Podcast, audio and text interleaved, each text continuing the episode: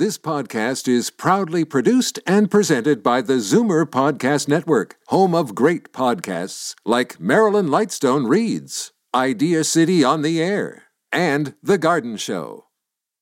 You're listening to an exclusive podcast of Fight Back on Zoomer Radio, heard weekdays from noon to one. Now, Fight Back with Libby Znaimer on Zoomer Radio. Good afternoon and welcome. Today we're going to talk about the use of ads in political fights here in Ontario. What do they accomplish and who pays for them? I bet you can figure out the answer to that one. You've probably already seen or heard the government anti carbon tax ad that is taking a lot of flack. We'll get to that. But we begin with a private ad campaign to push back against the Ford government's plans to allow beer stores, beer sales, excuse me, in convenience stores. It stars Canadian curler and beer store manager Glenn Howard. Have a listen. Glenn Howard here. I'm a proud beer store manager, one of 7,000 hardworking employees. There's been a lot of talk lately about putting beer in the corner stores. So let's talk about the beer store. We keep prices down with our efficient distribution system. We check IDs, keeping beer out of the hands of minors. We take back and recycle 87% of beer containers sold in Ontario. And we love what we do. I'm proud to say when it comes to selling beer, the beer store does it the best. Okay, and now we welcome Glenn Howard. Hi there, how are you? You. Um, can you hear me? I can. Yes, okay. thank you. Excellent.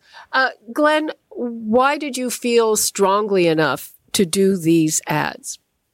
Well, listen, Libby, I've I've been a, uh, an employee of uh, the beer store for over 38 years. Uh, it's been a fantastic company. I think uh, we do great stuff. As far as keeping, you know, we keep prices down uh, because of our, our efficient delivery system. We uh, our environmental leadership is second to none. Uh, and when when there's a there's a, an opportunity now where you know if, if beer gets put into corner stores that uh, you know jeopardize might jeopardize uh, some of the jobs that we have. And I don't I don't want to see uh, I just don't want to see that happen. And I, I just don't think uh, I just want to make sure that everybody understands where the who the beer store is, what we do, how good we are at it, and. You know, it for for what reason? You know, I don't. I just don't want to see any job loss, and I, I just don't think it's necessary. Uh, what do you say to people who say, well, uh, even if beer sales were liberalized, it's not going to lead to the loss of more than 7,000 jobs, which is the number that the beer store currently employs?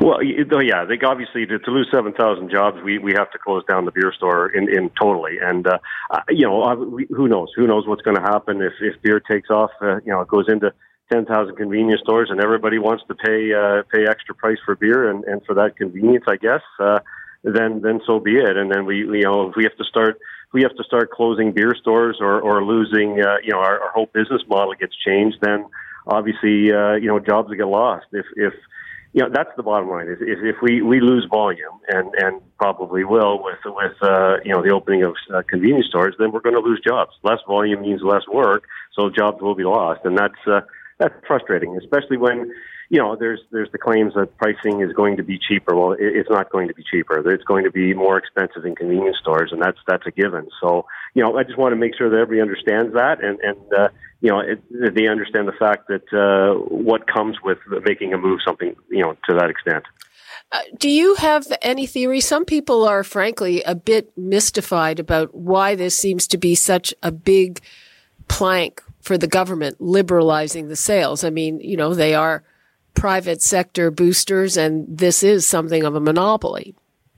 You know, Libby, I'm obviously I'm not a, I'm not a politician by any stretch. Uh, I, I'm I'm a curler and I'm a beer store manager and a proud one at that. And I, I honestly don't know what the what the thinking is there. Uh, yeah, I'm just again I'm just out there to kind of make sure that everybody has the facts. Uh, you know, there's something else, Libby, that they haven't touched on is, is the environmental issue. We uh, you know we recycle 87%, the you know, stat that I had in my little spiel at the beginning there, 87% of, of uh, the products, you know, the cans and bottles that we sell come back. 100% of the packaging materials that we, we have is, is recycled in-house.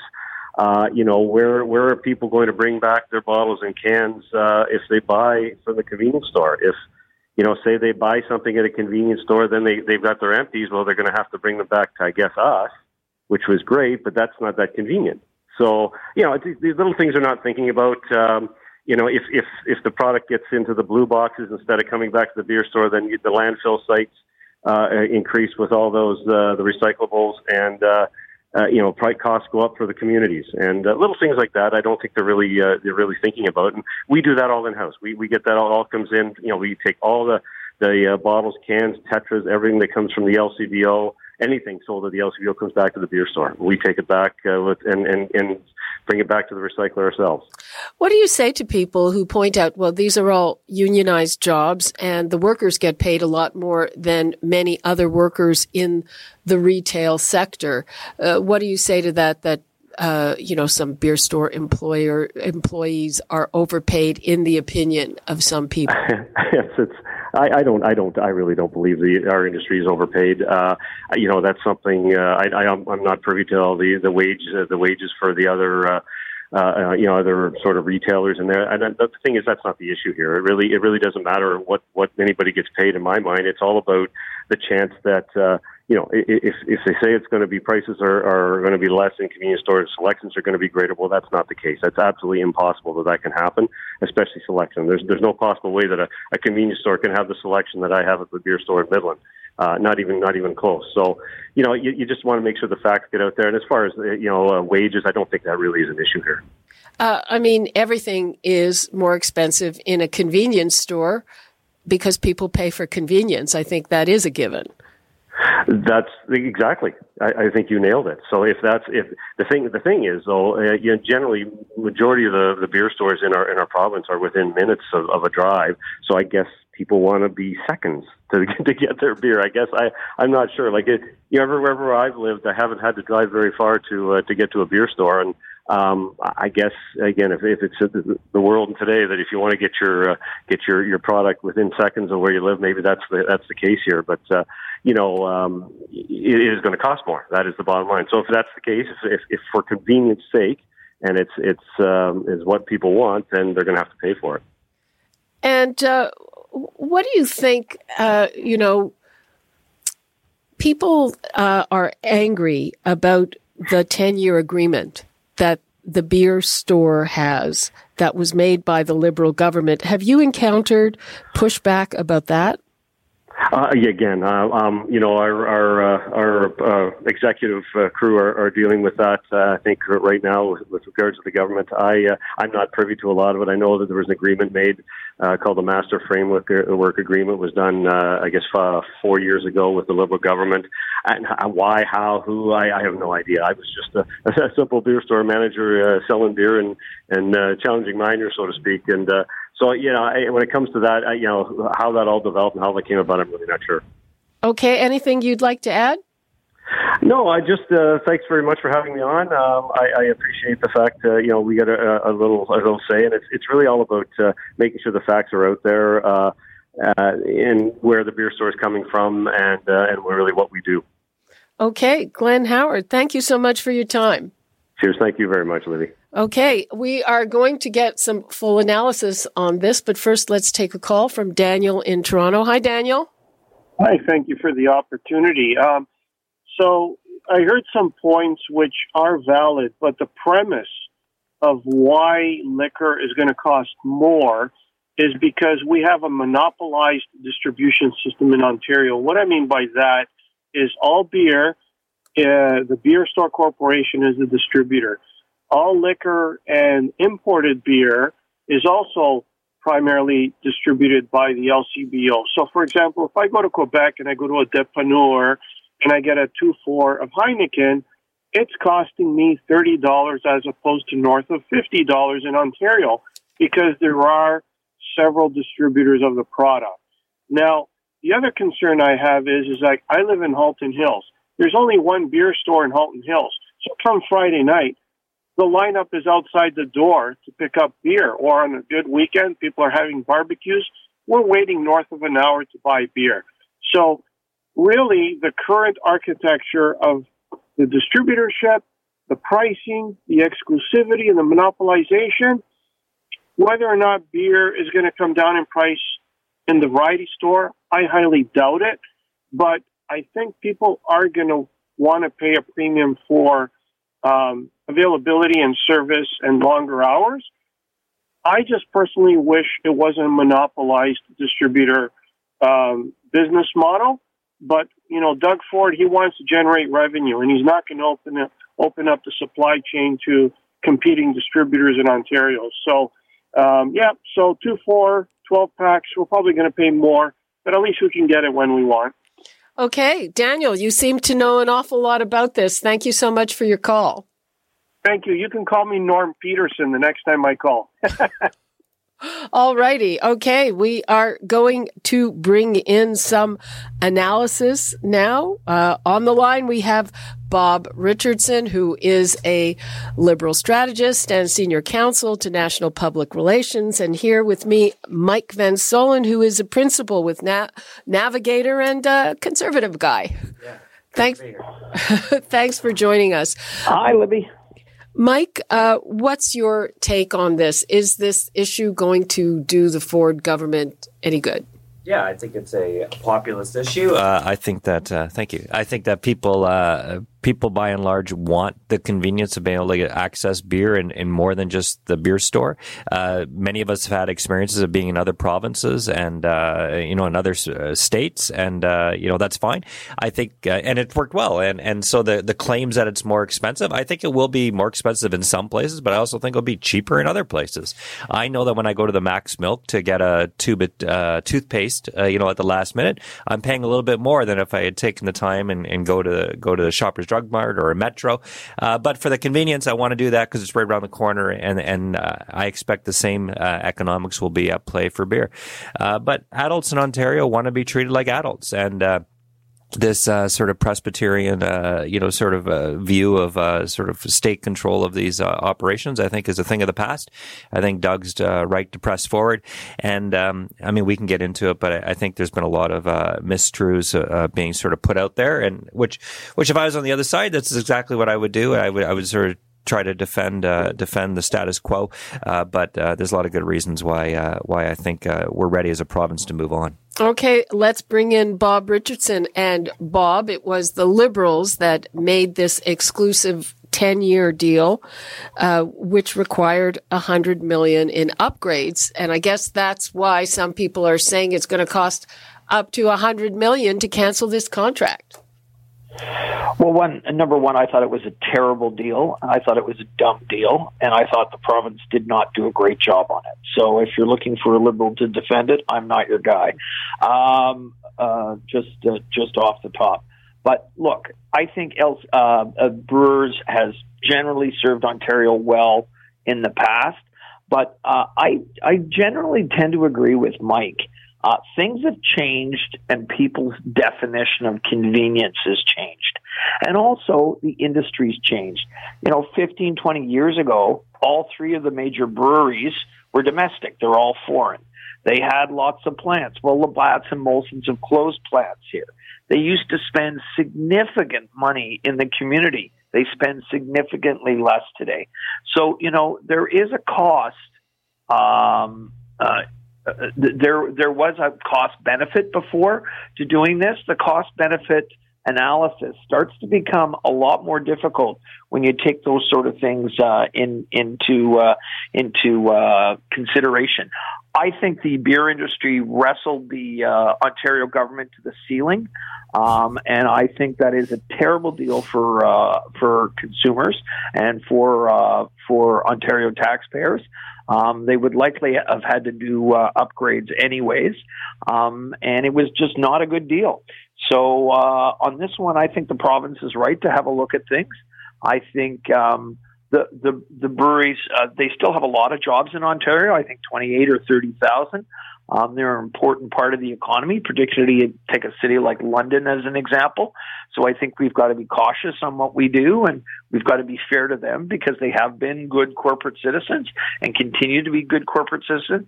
But at the same time, people need some convenience and the convenience is just not, um, their their model just has not kept up with the times, and I think that's a fair analysis. Mike, uh, what do you say, especially about that liberal agreement? Yeah, well, look, it, it was. Uh, it's unfortunate that they signed that agreement. Uh, they're really, uh, you know, uh, I agree with uh, Bob's characterization. I think it was it was poorly done. Um, they got out negotiated very badly, and it's tied sort of the province's hands. But I think the fear mongering about how much it would cost to get out of the deal. Um, look, we'll have to see what where the where the, the you know this current government gets. The reality is, I think that it will be in their interest to come to to favorable commercial terms with the province. That we're not going to be selling less beer in this province after this is done. We'll probably be selling more. It will be it will be uh, more available. Well, um, wait a minute. Wait a minute. I saw a recent study that said that the consumption of beer is actually going down by quite a lot. I think by eight percent or something. Yeah, no, I think there's a you know t- tastes are, are changing uh, for sure. But um, but I think overall the, the we're going to be they're going to do well in this province with it when you have sort of more points of access, more uh, a better retail sort of model that uh, customers are frankly asking for. Um, and as far as the jobs, uh, you know, I just think it's it's more of a we have to be careful for the brewers and, and that part. Um, but uh, as far as the retail jobs, it seems to me they just sort of move around. Uh, I mean, I don't think anyone's contemplating the brewers retail disappearing. Uh, so the brewers retail exists, continues to have some work but as well, new retail outlets will have to staff up a little bit to deal with uh, deal with sort of the new market realities. Um, you know, I, I, I, think it, and so, so I, I believe that, you know, while these foreign entities may not make as much as retailers, I think they stand to make just as much as brewers. And that's their business at the end of the day. And we're not, uh, it's not the province's responsibility to keep them in the retail game. Mike, um, a lot of people kind of wonder, there seems to be a lot of focus on alcohol in this government. There's buck of beer. Yeah. There's this. And people are wondering, you know, why is this a priority, especially if it's going to cost us an arm and a leg to get out of this contract? Well, I, one, I'm not sure it's going to cost us an arm and a leg, so I think we have to see what the, what they negotiate. Uh, yeah, there's other things. There's tailgating as well. So, uh, you know, right. I think it's a I think it's a government that uh, feels that there is a sort of pent up demand in this province to do things differently, to uh, for adults to be treated like adults, uh, to allow them to drink a beer uh, before a football game if they want uh, to be able to buy a six pack at the corner store if they want. Uh, so, uh, and the, and the buck of beer, you know, I, I, I shouldn't have been buck of beer. It should have been zero dollars. I don't think the government needs to be in a place of telling anybody uh, what's the minimum price they should sell their uh, they could sell their product for. Um, so, uh, I think it's just general liberalization of of of a business that has been coddled and um, and protected by successive governments for too long. Bob, your view on that? I, I don't necessarily disagree with uh, with that. The problem with this government is uh, increasingly it is perceived as not a particularly serious government, uh, a serious government with a plan. It seems to be all over the map. Say what you want about Mike Harris. It was a serious government. They had a plan, they executed their plan, and they got reelected. These guys sort of chain, they're from pillar to post every week doing uh, doing something different. They end up backing off on stuff. So it's not creating that environment where people are feeling that you know this is a government that you can take seriously. And I mean, I think that's one of the reasons why their public opinion polling numbers are weak. The premier's approval numbers, quite frankly, are 15 points below almost any incumbent, uh, previous incumbent of the last five or six at this point in their mandate. These guys are actually doing a bunch of things that even I agree with, uh, but they're they're they're just all over the map. They need to get more coherent, more focused, and and give people a sense that they have a plan, and they have failed to do that so far. Do you agree with that, Mike? I mean, it was interesting that on this, which seems to be so central, mm-hmm. uh, they were notably, and nobody wanted to talk about this from the government, I assure you. Uh, look, I think the government uh, we're we're not even in one year in. Uh, it does seem to me that the uh, the honeymoon period that this government got was a lot shorter than most, and I, I do feel that they're uh, you know there's uh, there's concern from different pockets of the media about what they're doing. So, so because because some of their agenda is controversial, uh, we've we've got a situation where you know people are certainly certainly pretty vocal in their opposition to what the Ford government's doing. But uh, I think if you back up and sort of look at it in some, I think it's a government that's working hard to deliver on its agenda. yeah, I know if you talk to people close to the government, they're very committed to getting through all their campaign commitments uh, you know, getting you know certainly before the two year mark to be able to to show to Ontarians, you know, what they've done, um, how they've delivered against the campaign commitments they've made, um, and every government, look, when they come in, uh, when you, when you have a whole new cast of characters, um, th- there could be challenges in just learning how to govern. It's easy. It's different being in opposition than being in government. But I think on the whole, they're getting there and they're learning. Uh, they're learning the way, um, and certainly working hard to deliver against the commitments that they made to Ontarians. Well, I, this is, I think, the first time I've ever seen a government accused of moving too quickly uh, yeah, to, exactly. to to make good, or in some cases, not so so good on their campaign promises. Let's hear from Jim in Hanover. Hi, Jim. Oh, hello. I just have a question. We have a granny store not too far from here, and they sell groceries and booze and uh, beer and liquor. But on a statutory holiday, they can't sell them. You can't buy beer or booze there.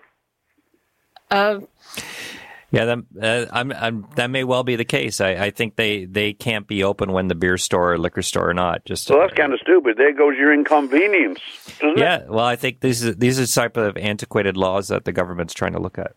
Yeah, and the second thing I'd just like to make, I remember back in the 1970s, uh, we had a contingency of uh, people come from Europe, and they're all meeting in a big hotel, big do with the government, and they were complaining because they couldn't get a drink after one o'clock in the morning.